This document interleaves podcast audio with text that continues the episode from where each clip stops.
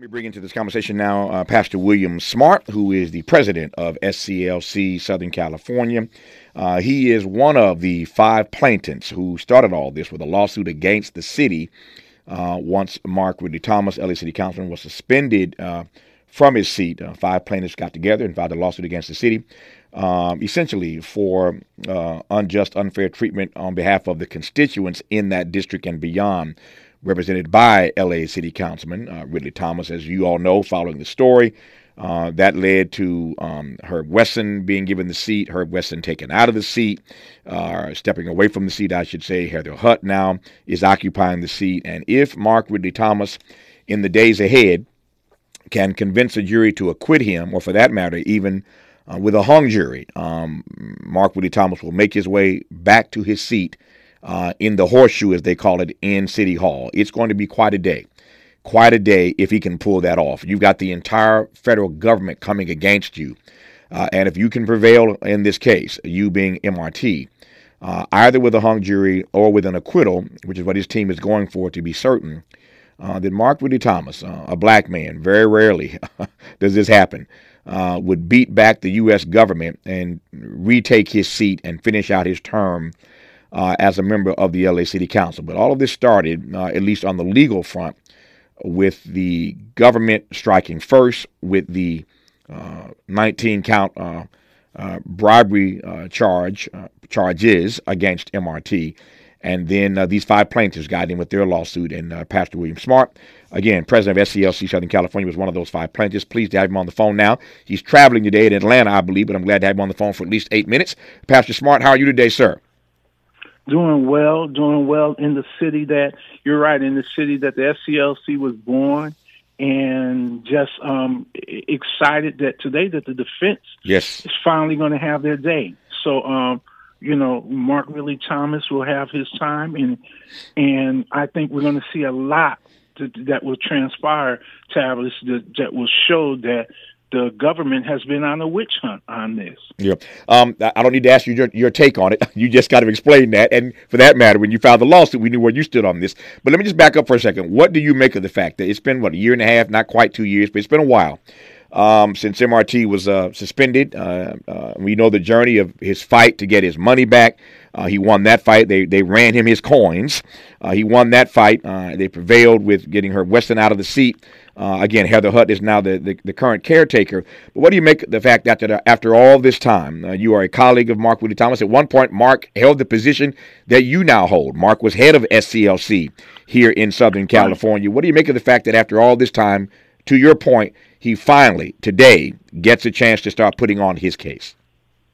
Well, usually in America, we have had a history that um, the American government and other Um, I, I mean, people who would rally against us has it would believe to kill a black man, and they, they tried to kill a black man named Mark Ridley Thomas. Same game, name change. But you know what? One of the things uh, that with Mark Ridley Thomas that I have seen to a greater, greater sense during this time is that he is a praying man. He is, you know, and he is a organized man, and a lot of these charges they're going to find, I hope they hope they're going to find that it's just something that he was not capable of doing. He has always looked out for his constituency. I was in a meeting yesterday that you were in with me, and that, you know, there's that great sense of this man has looked out for the community. And he has had a heart to do that. He has done it in his way, under his the way that he operates, and he has looked out for our community. And so um, I think the charges from the very beginning were bogus. We're just hoping in the end that as the defense presents that, that those juries will see that. Mm-hmm. Um, I, I, this audience, of course, has had the opportunity, as you know, to tune in every day at four thirty-five, as they will today when Areva's on the air, Areva Martin in real time, four thirty-five p.m. every day.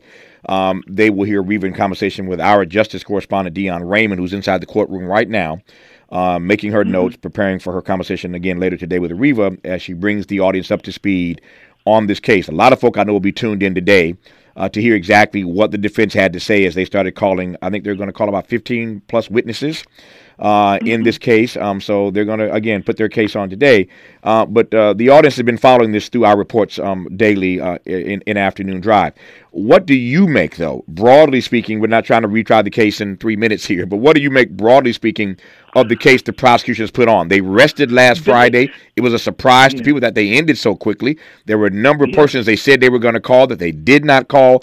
An L A Times story pretty much laid out what they said they were going to do and what they actually did not do. Uh, but what's your read of the prosecution case um, in this in this matter? It, not being a lawyer, mm-hmm. not having the judiciary experience of many of you, but I really think their case fell apart in some way. They went after him because of he said, she said, you know, innuendos, and they got stuck. Mm-hmm. And it became obvious that the that the chief, um, their chief witness, the F B I agent, when the defense got a hold of him, he, the stuttering, the didn't know, the unpreparedness, it was lies. Well, mm-hmm. I'm not going to say lies. I'm just going to say that he would. They their case literally fell apart, mm-hmm. and so um, I think that's why they. I don't want to say they're cutting their losses, or I don't want to say some other, like some others say that they nailed it shut. They don't need to present anybody else. They've claimed they've got it. No, I really think it has fallen apart. Mm-hmm. Well, it's either one or two things. Uh, they abruptly rested last Friday, again, without calling uh, many of the witnesses they promised to call.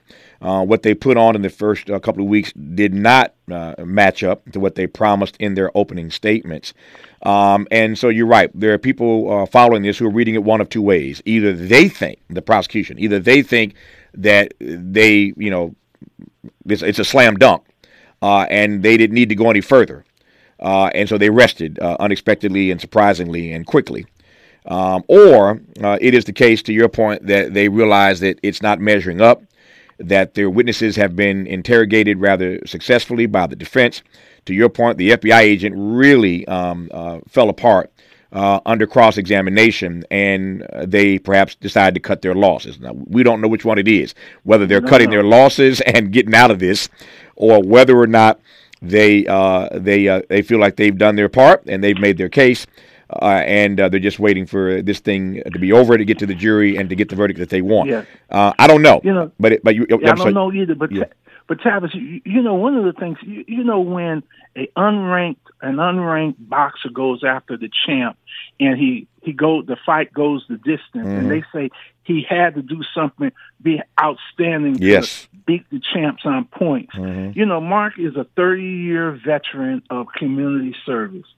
They have, you know, for them to walk up, think he he he's a champ in service, yeah. and for them to think that, you know, that these frivolous charges and and this incompetence on the stand can be the champ, I don't know, yeah. because I, there is a jury, yeah. and so, but still, I don't know. Yep, yep. We will find out. Uh, we will find out in a matter of days. Um, we I, I expect um, that the. The defense will put on their case for at least a week, maybe longer, but it is my sense, following this case as I've been following it, that sometime next week um, we'll be in